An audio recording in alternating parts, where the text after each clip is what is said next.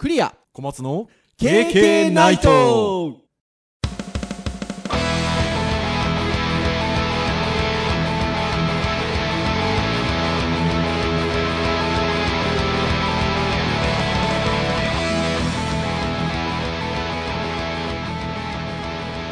KK ナイト。はい、ということで、第156回の配信となります。お届けをいたしますのはクリアと、はい、小松です。どうぞよろしくお願いいたします。はい、よろしくお願いします。はい、ということで、ね、156回って言いますと、なんかそんな別にね、なんか切り番でもないですし、っていうようなところではございますけれども、実はね、いよいよ次回、3周年なんですよね。そうですね、もうちょっとで、ポッドキャストねはい、3年になりますね。なんかやろうかなってちょっと、計画は立てておりますが、普通の配信になったらごめんなさい。という感じですけれども、まあ3年もやってるとですね、まあ割とあのいろんなところで聞いてますというお声掛けいただいたりとかですね、することが非常に多くてですね、この間まで私あの教えていたデジタルハリットの、えー専門スクールの、えー日曜クラスっていう僕が担当してたクラスの方がですね、あの、東京にちょっと出張に来られてたんですよ。ちょっと夜食事をしたんですけど、その時に、えっと、なんかね、Facebook 上でですね、福岡校の卒業生さんで僕がちょっといろいろ授業やるとき、お手伝いくださっている方と、その、えっと、今日、出張で来られてた方が、繋がったんですよ。うーん。卒生のサイトを作るときに、うんたまたまその、福岡で、えっと、お手伝いくださっている方が、あの、通称、豚骨安藤さんと呼ばれている福岡校の卒業生さんなんですけど。えーカレーブログをやってまして、ほうい。ろんなところにカレー食べに行ってるんですけど。で、そのカレーブログを、に触発されて、今日出張でいらしてた方、受講生の方、卒生を作られたんですよ。うんなんで、一緒にじゃあカレー食べようっつって、今日カレー食べたんですけど。まあその豚骨安藤さん、経験すごい聞いてくださってる。おー、ありがたい。木曜楽しみにしてますっていつもね、書かれるんで、あのー、こう、瀬戸際な時が非常にドキドキしておりますけれどもね。ね、ほぼ金曜にね、出してる時はありますからね、ここは最近はね。という感じなんですけど、すごいあの、あの、楽しみに聞いてくださっていて、はい。で、そういう方もいらっしゃればですよ。実は私、あの、この収録をしている前の週末、えっ、と、奄美諸島郡にあります、鹿児島のうん。徳之島に行ってたんですよ。またすげえとこまで行きましたね。そう。で、これがね、ちょっとあの、オンラインで動画教材で、えーウェブデザインを学んでいるいらっしゃ皆さんが徳之島にいらっしゃって、えーまあ動画教材に私、先生で出てるっていうこともあるので、うん。ほら動画教材に出てる先生が来たよっていうね、生の授業をうん。行いに行ったわけです。はい。で、まあ、今回ですね、実はその、えっ、と、徳之島町っていうんですか？からお金が出てたりする、そういう研修プログラムなので、なんかすごいその応募があったところを選ばれた5名の受講生さんが参加されていて、うん。なんとね、そのうちの1人、デジタルハリット大学の出身。へえ。出身という今今言い方をしたのが、ちょっと途中でね、夢。破れた方なんですけど、察しましたよ、いろいろ。そうそう。でもね、改めてちょっとね、自分の生まれ故郷の島に戻って、もう一度こう、デジタルクリエイティブにチャレンジしたいということで、まあそれに参加してるっていうことで。3期生ですよ、小松先生。ほうほうほうほうほう。3期生。そう、だから、まあウェブで言うといろいろね、ちょっとここでは挙げないですけど、いるんですけど、まあその辺と同期で。うん、大体わかります。はい。うんそうそうそう。あ、まあこれ言っていいのかな？大島デビットせデデイビッド先生はい。は3期生なんですよね。はいはいはいはい。あの、卒業生から先生になってる先生もいらっしゃいますけど、まあそのあたりと同期。うん。授業が終わった後にね、ちょっと夜ご飯一緒したりとか、うん。次の日を僕休みにしてたんですよ。その授業があった次の日。はい当日帰れなかったんで。で、せっかく行ってるからと思ってね、その次の日休みにして遅い便にして一日ブラブラと島内をしてたんですけど、はい。昼からね、昼過ぎからちょっとね、仕事お休み取ってくれて。その子が案内してくれたんですよ。島の中を。でね、そんなことがあったんですけど、その前の日、夜ご飯食べた時に、僕がポロッとね、ポッドキャストやってると言ったら、はい。えって、聞きます、聞きますと、そんな。聞きます、聞きますと。はい。で、そしたらですよ、次の人の島内を案内してくれた時に、はい。車で案内してくれたんですけど、車に乗ったら、カーステから流れていたのが、KK ナイトですよ小松先すごいですね。生もうね、ラジオのようでしたよカーステレカーステレオから流れてたので、まあ、インターネットラジオですけどね。まあ、確かに車から聞く感じは珍しい。聞くとね、もう本当にラジオみたいですよ。多分これ聞いてるんじゃないですか、森山くん そう。もうそうやって着々とですよ、リスナーさんがね。まあなかなか、南は最南端かもしれないですね、もしかすると、ね。そう。ほいでね、その最初にポッドキャストやってるって言った時に、あ、投稿コーナーないんですかって。ああ、ね。で、これがね、つって、まあ、なんとかちょっとね、って、なんか、アンケートとか取ったんだけど、リアクション悪くてさ、つって、今まだ投稿コーナーやってないんだけど、って言ったら、投稿コーナーがなんか始まった日には僕投稿しますよって まあ、言ってたんで、はいあの、公式サイトにコメントかけるから、コメント変えてくれたら俺は取り上げるとうん。言いましたので、まあ、そのうちコメントが入るんじゃなかろうかと。まあ思いますけどねそうですね。一応、あの、投稿に関しては、受け付けてなかったわけじゃなくて、随時募集で、そうそうそうそうそうそう。ただなんとなくこう、我々の感じで、こう、募集って言ってもなんか、あっていう、なんかこう、そうですよ。そうか、なんか、のれんに腕押しな感じがするから、あ、じゃあ、まあ、なんかコメントあったらくださいぐらいな。そうなんですよね。なんかきちっと投稿コーナーってやっちゃうとね、なかなかね、あの、動画配信時代の苦い思い出がね、蘇ってくるところもありますんでね。まあ、でも、あの、来たら喜んで、いろいろ話しますよ、それで。本当そうですよ。あの、ぜひぜひ、あの、別に、あの、徳之島のリスナーさんであろうが、福岡のリスナーさんであろうが、東京のリスナーさんであろうが、どこのリスナーさんであろうが、何かコメントいただけたらですね、拾いますよ、私ども。はーい。てなことでございますよ。そして、まあそんなね、本当にいろいろなリスナーさん聞いてくださっていて、まあ来週はいよいよ、まあ3周年ということもあるんですが、まあ今日はガジェットの回ということで、はい。何の話をしようかというところなんですが、えー、ジリネットジャパンと言っとこうかな、一応。い ZD ネットと書いて、はい、えー、ジャパンというサイトがございます、ニュースサイトが。そちらの、これは、今年の9月1日の記事。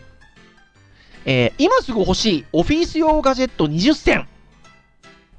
まあ、あのこちらのアドレスに関しては、えー KK の公式サイトでもリンク載せたいと思いますし、まあ、今言った通り、ZD ネットで、えー、まあ、今すぐ欲しいオフィス用ガジェットあたりぐらいのワードで検索していただくと出てくるんじゃなかろうかと思いますので、まあ、ぜひね、皆さんもご覧いただきながら聞いていただくなり、聞いていただいた後にご覧いただくなりしていただければなというふうに思うんですけど、今日はこの紹介されている20個のガジェットをつらつらつらっと見ていきながら、私ども KK が、まあ、ああだこうだ好き勝手なことを言っていくという回に。していきたいと。思っておりますよ。はい。でも非常にね、本当面白いガジェットが紹介されているので、まあ皆さんの金銭に触れるようなもの、必ずやあるんではなかろうかと。10個ありましたからね。ねえ、というところでございますので、ちょっとつらつらっと紹介をしてまいりましょう。はい。はい、では順番にということですが、まず一つ目のガジェット。これはフルイド、フルイド、フルイドってことかな？スタンスボード。スのスケートボードみたいな感じなサイズで車輪がない。で、真ん中のところがちょっとくぼみがあるような形になって、くぼみって言うとあれか。えっと、出っ張りがあるような感じ。うん。緩やかな出っ張りがあるような感じになってまして、まあ、要は、そのボードの上に立っていると、まあ、要は不安定なわけですよね。真ん中が少し出っ張ってるので。なので、まあ、常にこう、ちょっとなんですかね、そのボードでバランスを取りながら立っているというような感じの使い方ができるものですね。一番安いのは129ドルぐらいからありますね。あ、でもちょっとこれ子供用なのかな ?for kids って書いてありますね。なので、大人用だと189ドルぐらいの感じがおお安いか。な。まあ2万円ぐらいですかね。日本円でね。そうですね。はーい。という感じかなと思うんですけど。まあ要は、ただ単純に立ちっぱなしでデスクに向かいましょうとか、まあ、まあ本来座ってるんでしょうけどね。うん。とか、まあ、あのーなんていうかね、同じような姿勢でずーっとやっぱ立ってたり座ってたりすると、あまり体にもよろしくなかろうということで、まあちょっと不安定なこのボードの上に立っていながら、ちょっとバランスを取るような感じで、なんていうんでしょう、こう仕事をしてもらおうと。まあそうすると、腰痛対策になる人間工学にちゃんと配慮してあると、そういうバランスを取るっていうことがね。僕ね、人間工学って言葉になんか弱いんですよね。弱い。僕も弱い。そう言われるとすごいなんかせ、なんですか？説得力があるというか。うん、僕的感じがにはしますよねうんブラシーボ効果以上ありますね。実際効くんで、効くんでしょうけどね、実際ね。ね、実際効くんだと思います。でも、まあ効きそうですよね、確かにね。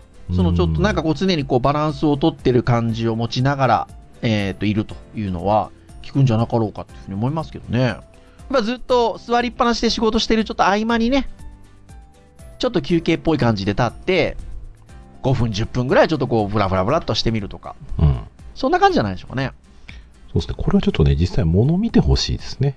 うん。なのでなかなかちょっとこの状態を、あの、私どものね、あの、語彙力がなかなかね、うん、そうですね。伝わってる方もいらっしゃるかもしれませんが、うんはい。ぜひぜひご覧いただけるとなというところでございます。そして、二つ目。自分専用の機構を作り出す。これなんでしょうね。気候ってお天気の話ですかこれ。お天気の機構ですよね。なんかね、熱く乾燥した空気を取り込んで涼しく締めっぽく、うん、新鮮にしますとちょっと変だけど。うーん。多分だから、小型のエアコンなんですかね、これ、ね。なんでしょうね。うん。まあ値段的にも269ドルということで。ちょっとこれあれだな、俺のこの、エアコンが壊れた部屋に欲しいな、そうですね。これいいですね。まさに自分専用の機構を作り出していただきたいですね。と USB から取れますからね、給電がね。うーん。これでもあれですね、USB から取れるってことは、あの、うんモバイルバッテリーからでもちょっとエアコンでいけそうな感じしますね。ああ、いけるんじゃないですか？どこで使うんだって話もありますけど。素敵素敵。いや、オフィスで使うんじゃないですか？オフィスでエアコン効いてるからな。確かに、確かに、オフィスは効いてますね。まあでも、ここにある通り、パーティションに囲まれた職場のキュービクルでと書いてありますけどね。ちょっとした、こう、ちょっと、なんですかね、コンパクトな、あの、密閉された空間っぽい雰囲気のところにどうでしょうかってことかもしれないですね。うん、そうですね。うーん。はい。というガジェットでございました。はい。そして3番目。これはですね、私めちゃくちゃ欲しいとうなったんですけど、小松先生も同様に欲しいと言った、えー立ったまま運動できるデスクということで。まあ、立ったまま運動できるデスクという言い方なのか、あの、要は、エアロバイクみたいなところにデスクがついてるんですよね。そうですね。だから立ったまま運動できるや立立ったまま仕事もできるし、運動もできるしそうそうそうそう。もうまさに、それそうですよね。なので、まあそのエアロバイクから降りて、えっと、立って、えっと、デスクの部分を使えば、もちろん立ったままでできますし、えー、それに乗ると、座席に座ると、まあまさに漕ぎながら、デスクで仕事ができる。あの記事に載ってるのはあれですね。往年のスーパーマンを思い出しますね。こうね。確かに。エクササイズバイクだ。いや、スタンディングバッデスクだ。いや、メーカー曰く座っても立って使えでる。も使える。世界初のデスクバイクだ。これね、効果あるのかもしれないけど、超バカバカしく見えるんですよね。いや、素晴らしいですよ。そして、わかんないですけど、私ども、足を漕ぎながら作業をパソコンでしたことがないので、ないっすね。これは果たしてこう、集中できるのか否か？でも確かにね、こう、自転車っぽい椅子で漕ぐところがあり、そしてそこはいに安定したテーブルがあるっていう体験は今までないので、ない。ちょっとね、ねありかな。まあちょっと場所取るから多分、本当にこう余裕のある、なんですかね、あの、オフィスじゃないと厳しい感はありますけどうね。ん。これいや、なんかでも本当試してみたいうん、個人でやっ感じがてるなら、しますよね。先生ぜひ、じゃあ自宅に遠隔で仕事されるときにはこれで。高さ、あ、高そうだ。まあまあ、まあ、うん、そこそこか。うんうん。499.99ドル。まあ、限りなく500ドルですね。はい。はーい。なので、まあ、500ドルっていうと、今6万円ぐらいの感じですかね。でもすごいですね、これなんか2018 Innovation Awards 受賞製品って書いてあるから、うん書いてある。これイノベーションなんだな、ちょっと面白い。ねえ、面白いですね。そして、次なんですが、これもいいですよ。新次元に突入した fidget toy って書いてあるんですけど、うん。まあ、やっぱ、まあ、要はスピナー、ハンドスピナー的なものですよ。あの頃ってフィンガートイとかね、フィンガーガジェットとか言ってましたよね。フィジェットとかね、言ってましたよね。あ、そうか、でもフィジェットって言ってたか、あの時も。一応、一応ね、ちらっとは言ってましたよ。はい。以前ね、KK でも取り上げたことがあるんですが。まあ、最新かつ最高の指遊び兼デスクトップデバイスという触れ込みということで、チタン製のハンドスピナーなんですけど、あの、トラックボールがなんかちょっとくるくる回るような感じなんですよね。うーん。どこ、どういう表現した方がいいのかな？ハンドスピナーってこうなんか羽みたいなものがあって回るのがハンドスピナーなんですけど、はいはいはいはいはい。どちらかというとこう、あの指で挟むようなところのところに、ボールが1個ちょっとね、ついてて、そのボールをくるくるくるくる回すような。感じの、あのーハンドスピナーみたいですね。うん。これね、結構ね、うん気持ちいいと思います。うん。滑らかな感性に心地よい安らぎを感じるはずだって書いてありますもん。あのね、僕、前に初めて買ったスピナー、僕見せたじゃないですか。はい。あれって、えっ、と、実は、3つの、えっ、と、回るポジションがあるんですけど、うん、その回るところにもベアリングついてたんですよ。ほうほうほうほうほうほうほうだから中心以外じゃなくても一応ベアリングのところを持つと、うん、そこを中心にこうブルンブルンととただ結局気持ちよくそのずっと長く回ってるんじゃなくて自分でこうちょっと感性つけるとぐるんと回ってそれが手にこうなんかこう回転してる感が自分にこう大きく遠心力を手に感じることができるんですねただ場所が場所なので結構ガンガン手に当たってなんかうまく回んねえな ちょちょっと回るけどみたいなこれはねそれがないので気持ちよさげですねそうですね。気持ちよさそうな感じがします。まあ、価格は64.95ドルということでございます。はいさて、テンポよくいきますよ。次は、これ欲しい僕。次は、ねえっと、バッジなんですけど、はいまあ、胸とかにつける。スタートレックさなさながらの Bluetooth 対応コムバッジということで、コムバッジですよ。コミュニケーションバッジですよ。まあ、Bluetooth 対応のハンズフリー通話デバイス。うーんまあ、超クールなスピーカーフォン。ということで。これは、これ単体で、多分お互いにいけるんでしょうね。うーんどうなんですかねなんかね、あの、スマートフォンを返さないといけないとかっていうことは特には書いてないけど。接続するにしてもなんか間に欲しい感じしますけどねどうなんですかねねえ、どうなんでしょうかね。えっ、と、79.99ドル。うーんうん。売ってますよ。日本発送ができるかどうかはちょっといまいちわかんないですけど。ねスター・トレック好きな人にはいいんじゃないですかね、こえ。れね。いいと思いますよ。まあ造形はね、僕そんなスター・トレック見てないですけど、造形はかっこいいです。かっこいい。いや、本当にかっこいいですよ。これで会話できちゃうわけでしょ？スピーカーフォンなんでやろうと思えば経験も収録できるかもしれないですよ。あー、かっこいい。これでって。ね、これであの、じゃあつけて授業してくださいよ。ねえ、いや、もうこ、ここまでつけるんだったら、あの、洋服もそれなりの宇宙船のクルーみたいな洋服着たいとこですよね。そう、ありですね、全然ねね。え。先生最近ね、着替えてらっしゃらないから。そうそうそう、最近、あの、コスプレ的なことをしてないので、もう次あたりはこの宇宙船で、遠隔授業かなんかするときに今日はね、宇宙からやってますよ、なんつってね、これつけてるとかっこいいかなみたいなね、ところがありますよ。まあこれバッチなんで、あの、どうかっこいいかがね、多分これもやっぱ見ないと。あ、まあ、スタートレックよく知ってる人はね、うん。なんとなくこう胸につけてる感じのバッジみたいなイメージしてもらえばわかるんですけど。うん。はーい。まあぜひぜひこちらもご覧いただければなというところでございます。はい。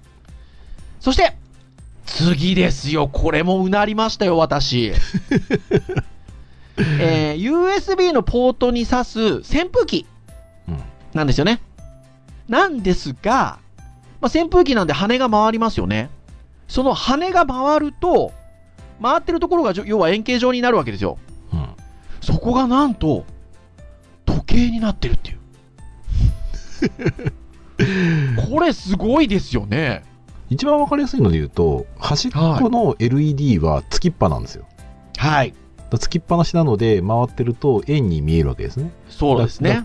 空中に輪っかが浮いてるような感じになるわけです。うん。で、ででもそこに、12時と3時と6時と9時の文字が出てますよ。そう、だから点滅するタイミングが、その外周のところがこの3と6と9と12のね、そうか。ポジションのところで光って点滅させてんのか。そうそう、点滅してるものを、そのタイミングでそこに来るように計算されてるわけですね。やばい、かっこいい。あ、そうですか。これはじゃあでも仕組み的に言うと羽が4つあんのかな？えっと、3枚でもできますし、いけますかね？回転数によっては2枚とかでもいけますよ。いけますか？は俺ね、僕ね、なんでこんなこと言ってるかっていうと、あのい。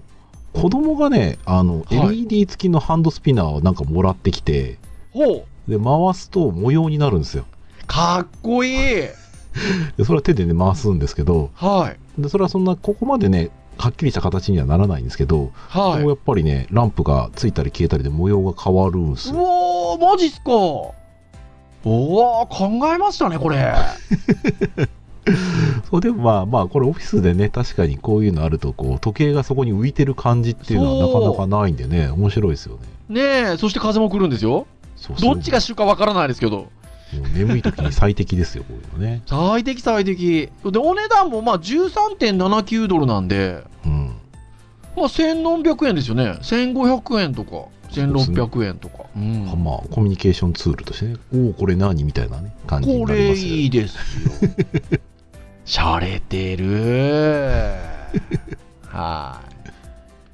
これはなんかね、あの、一応言葉でもなんとなくイメージは伝わってると思うんですけど、はい。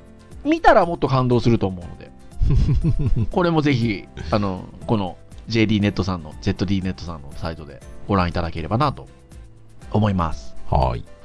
はい。さて次なんですが、バットマンマニアなら見逃せない貯金箱とは。いうことなんですけど、いわゆる銅像っぽいもの、うん。なんだろうな、日本のオフィスにあんまない。映画とか見てると、ちょっと海外のオフィスとかだと、なんかちょっとね、誰の銅像やねんみたいなのがちょっとね、デスクに置いてあったり、まあ、しますけどなんすなんすかね、腕がない胸像というやつですかね、感じですかね。ね。うん。みたいなものが、まあ、電話の横に置いてあるような感じで、写真は入ってる、上がってるんですけど、まあ、頭の部分がカパッと開きまして、小銭を入れられるっていうね。これ、オフィス用ガジェットなのかっていうツッコミはあり本当ますけど、ですよ。まあでも逆に言うと、これ自宅にあると自宅にあったで、なんかちょっとおかしな感じになるかもしれないので、そうですね。まあなん、か海外のオフィスにはありそうな雰囲気ではありますけどね。まあまあ、もらったらね、語りますけどね。はい。いいですよ。ちょっとジョークガジェットっていうんですかね。自らは買わなそうな。はい。テレビの人人気テレビシリーズ、バットマンのワンシーンを自宅で再現しようってありますけどね。さて、次なんですけど、これね、コーヒー好きの私としては、うん。ありなのか？っていう感じなんですけど、はい。えースマートなコーヒーマグ。まあ、マグカップなんですけど、うんアプリで制御できるマグカップで、セラミック製。重さは10オンス、約 283g。なんですけど、朝注いだコーヒーを夕方まで飲み終えられなくてもピタリと好みの温度に保つことができるということでうん。ございますよ。これ蒸発しないのかって話を小松先生が編集会議の時に言ってましたが、ね本当そうですよね。ねコーヒー濃くなっちゃいそうな。うーん。だし、なんかそんなほっといたら新しく入れた方がよくねえかみたいなね、感じもありますけれども。まあ一応ね、2017年ベスト発明25選を果たしてらっしゃるんですからね。入ってますからね。まあでも確かに、その、ホットコーヒーはね、まあ当たり前のことですけど、冷めたらちょっと美味しくないので、うん。まあそれがね、まあある程度あったかい状態で保たれた形になるということであれば、まあ非常に予感じゃなかろうかと。ただこれどうなんでしょうね。ページ見てると、接点がどこにも見当たらないんですけど。ああ、でもそうですね。どうやって保温してんだろう、これ。これ、あの、一応マグカップの下にコースター的な、お皿的な感じの形のものがあるんですが、ひょっとしたらこれあれかもしれないですよ。バッテリーなんですか？そう。それに実はコードが繋がっててみたいな。ああ、あったりするんじゃないですか。ああ、でもそれっぽいですね。充電コースターって書いてあるから。そうでしょ？うん。そうですよ、多分これ。しゃれてる。じゃあ次行きましょうか。はい。ドン。 fidget spinner、ハンドスピナーのホルダー。クレードルですよ。は これ、これいります？い。これね、いらない。なんか別のもの挟んでそうな気がしますね、そのね。確かにね。うちの娘もね、ハンドスピナー、あの、持ってますけど、確かに床に転がってるんで、時々、まあ、ホルダーがあればいいかなっていう感じのところでしょうか。はい。まあ、6.95ドル。まあ、約7ドルなんで、1000円弱ぐらいでしょうかね。1000円までいかないか。はい。はい。まあちょっとチープな感じをね、ぜひ写真で見てくださいね。はい。そして、次が、これどっちかというとアレクサなんですけどね。うん小松先生もお持ちのはいまあ、それがなんか、あの、Pay as you go のサービス、重量課金制のサービスを、えっと、新しい、えっと、使うと、えー、まあ、Alexa for ビジネス対応の、えっと、Amazon エコーであれば、電話会議の手配とか、会議室の予約とか、あと、オフィス用品の注文とか、まあ、これね、Alexa なんで Amazon から注文する形みたいですけど、できますよっていう。まあ、Alexa がさらにちょっとこう、進化してますっていうものみたいですね。これこそまあ本当にオフィス用にそうですね。やった感じはありますうね。ん。そういうサービスが新しく導入されたということで。まあ、こういったものは確かにね、あの、ガジェットで ICT の、えーものでもありますから、こういう形での進化っていうのは期待できますよね。そして、その次は、リサイクル可能な iPad スタンドということで、厚紙でできた、ちょっとなんですかね、昔のブラウン管テレビみたいなうん。iPad スタンドなんですけど、これすごいね、洒落てますね。洒落てますね。洒落てるいいですねいいんだけど、段ボールのあれが、チャンネルがね、ハンドルというかね、回すやつなんですよね。そう。もうだから本当にクラシックなレトロ感のあるね。これだから僕ら世代じゃないとなかなかこう、これ何、何って感じでしょうね。確かに、本当そうですよ。そして、次。次は、まあ、これは実はおすすめのタブレットっていうことで、はい。あサーフェイスプロが紹介されてますね。うん。まあ、2017年技術系ガジェット20選に、えっと、アメリカの ZD ネットが、えー選んでいるということで。うん。まあまあね、最近は Surface Go も発表になりましたが、まあやっぱりお仕事でってなると、プロでしょうかっていうところもあるんでしょうかね。うん、まあ、携帯性が高くて、複数人でミーティングするときはね、情報共有でき、んタッチペンが使い、ネットが使ええー資料も作成できみたいなね。うん。まあ、やっぱちょっと iPad とはまたちょっと違う観点で非常にこう、バランスのいい機体なんじゃないかなって気がしますけどね。うん。本当にそんな感じがします。うん。周りでやっぱ持ってる人も多いですしね。うんまあ、これはなんかね、言うことないですよね。言うことないと思います。あの、最近はやっぱりスタバでドヤリングしてるのが、あの、Mac じゃなくて Surface の方も多いですもん。どうやりに。あのなるほど変な意味で言ってないですよ、僕。はい。なるほど。はい。まあ僕だって僕もスタバで Mac 使うので、うん。はい。そういう意味では僕もドヤリングな人ですけど。サーフェイスが多いんですよ、周り見ると最う近。んうん。っていうところでしょうか軽い、軽いのはいいですよ。うんうん、いいと思います。そして、次。まあ高速ワイヤレス充電パッドということで。まあこれもまあね、別にその、まあ新しいものではないですが、うん。えー、新しい iPhone8、iPhone X に最適ということで。まあ、とは言いながら、いよいよもう、ね、この収録をしている本当に1日2日後には、Apple のカンファレンスが、まあ、この配信が行われている時にはちょうど、もうその情報が行き交ってるんじゃなかろうかと思いますが、ああ、ねそうかもしれないですね。ね、はい。もうおそらく新しい iPhone 出るので、うん。はい、というところであろうかと思いますが、まあその iPhone も対応してるでしょう。チですね。はい、えー対応した、えー充電パッドもやっぱり使い勝手がいいですよということで、オフィス用に紹介されてますね。まあね、アンドロイドはやってたんで、今更感はありつつも、やっぱりいいものがいいということで。よか本当にそうだと思います。はい。はい。そして、これはなかなかですよ。これガジェットなのかって言われたらちょっとあれですけど、頼りになるマグカップ、マイティマグなんですけど、えーここの文章のき、えーき記事の文章を借りるならば、部屋にベースボールが飛び込んできても、デスクにコーヒーがこぼれてキーボードが台無しになる心配はないマグということで。うん。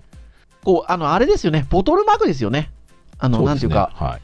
えっと、コーヒー用のマグカップではなくて、あのね。ボトルですね。ボトルですよね。なんですが、下が吸着するような感じの作りになってまして、うん。まあ、いくら手でこうポンと倒、あの、叩いたり叩いたりしても倒れないと。うん。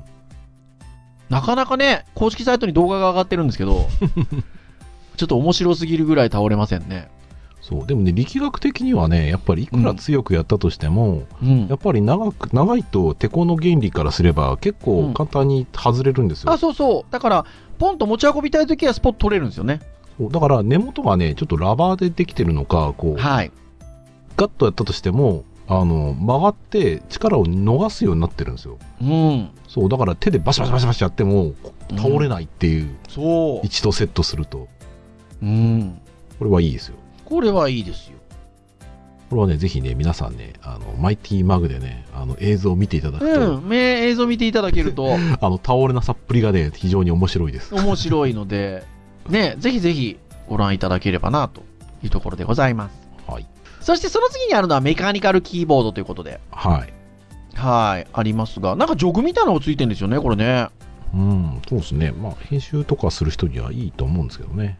確かに。まあ、この KK ナイトは小松先生が編集されてるので、はまあ、そういう方に向けてはいいかもしれませんが。い。ね、まあ、やり方によってはね、エクセルのこう、セルとかもシューシューシっていくかもしれないですよ。ああ、そうですね。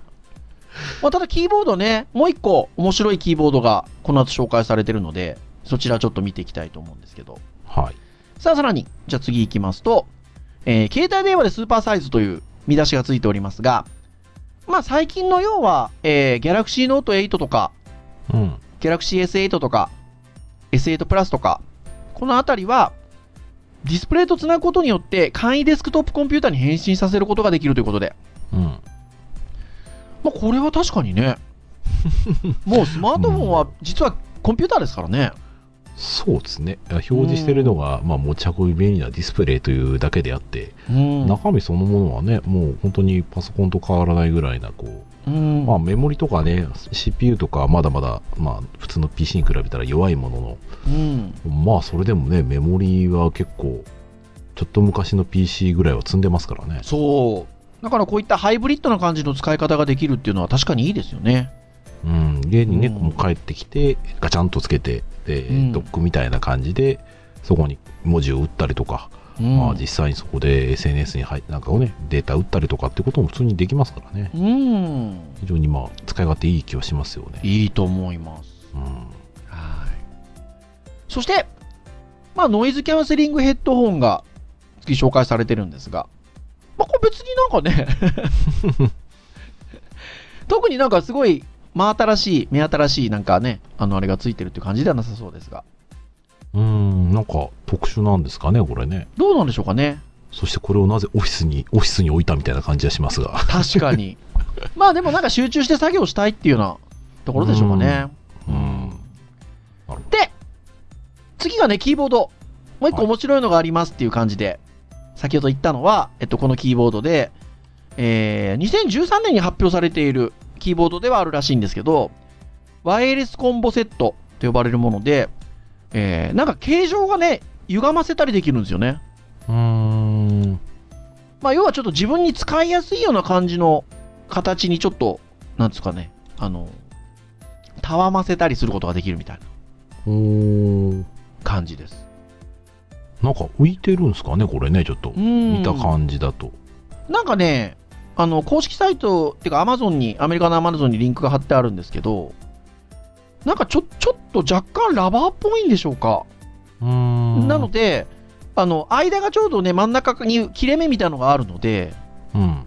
あの、で、ラバーっぽい感じなんでしょう。なんか、なのか、まあちょっとこう、あの、動きがつけれるキーボードみたいになってるので、自分が打ちやすい感じに形をちょっとね、調整できるという感じ。うん、うん映像もありますが、うん、なんかこう曲げたりする感じはよくわからないものの、うんただなんとなくこう角度とかうん手を置く感じの姿勢の、なんかなんですかね、姿勢は非常にナチュラルな感じなので、うん。なんか良さげな角度なのかなと思いさせるものがありますね。ねえ。これ実際ちょっと使ってみたいですね。どっか使えないですかね。きねえ。本当に、使ってみたいなっていう感じです。129ドル95セント。うんまああ、約もう130ドルですね。うん、まあまあしますね。しますね。はい。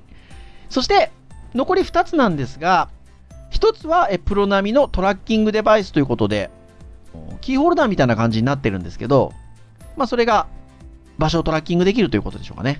うん鍵を置き忘れてもすぐに見つけられますよっていうものだったり、そして最後は、ラズベリーパイが最後紹介されてるんですけど、うんうんオフィス用かみたいな。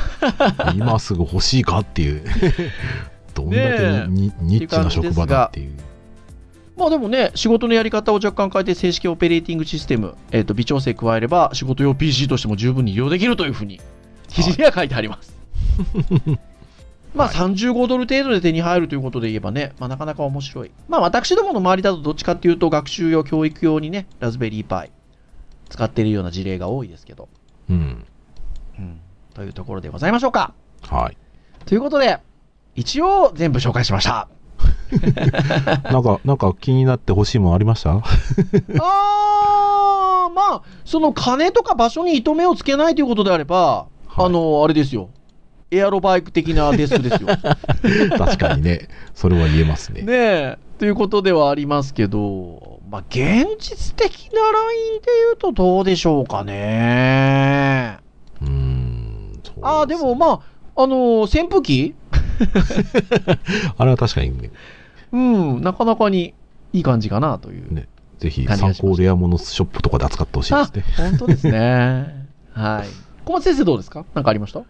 僕もねスタンディングデスクはいいなと思うんですけど、うんえっ、とまあ現実的に言うとうーんまあちょっとこのこの部屋に欲しいのはやっぱエアコンが欲しいのでこのちっちゃいあキューブリックのやつはいいです、ね、あー、いいですね。いいですね。いいですね。はい。というところでございました。はい。ぜひ皆さんね、あのーこちらのサイト、ZDNet、GDNet かな？はい。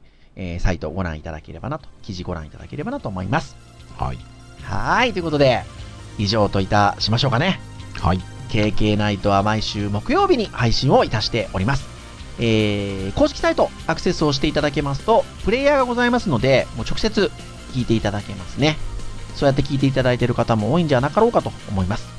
まあ、ただ、えー、iTunes ストアなどで購読登録をしていただけますと、えー、端末に自動的にダウンロードされますので、まあ、お好きなタイミングで聞いていただけるということでございます。はい。ぜひね、えー、お好きな回からで結構でございます。はい。えー、聞いていただければなと、ございます。はいはーい。いよいよ、冒頭にも言いましたが、来週が、来週と言いますか、次回ですね。えーうん3周年と、いうことでございますので、第157回も楽しみにお聞きいただければなと思います。はいはい。それでは以上といたしましょう。お届けをいたしましたのはクリアと、はいお松でしたそれでは次回、157回の配信でお会いいたしましょう。皆さん、さようならさよなら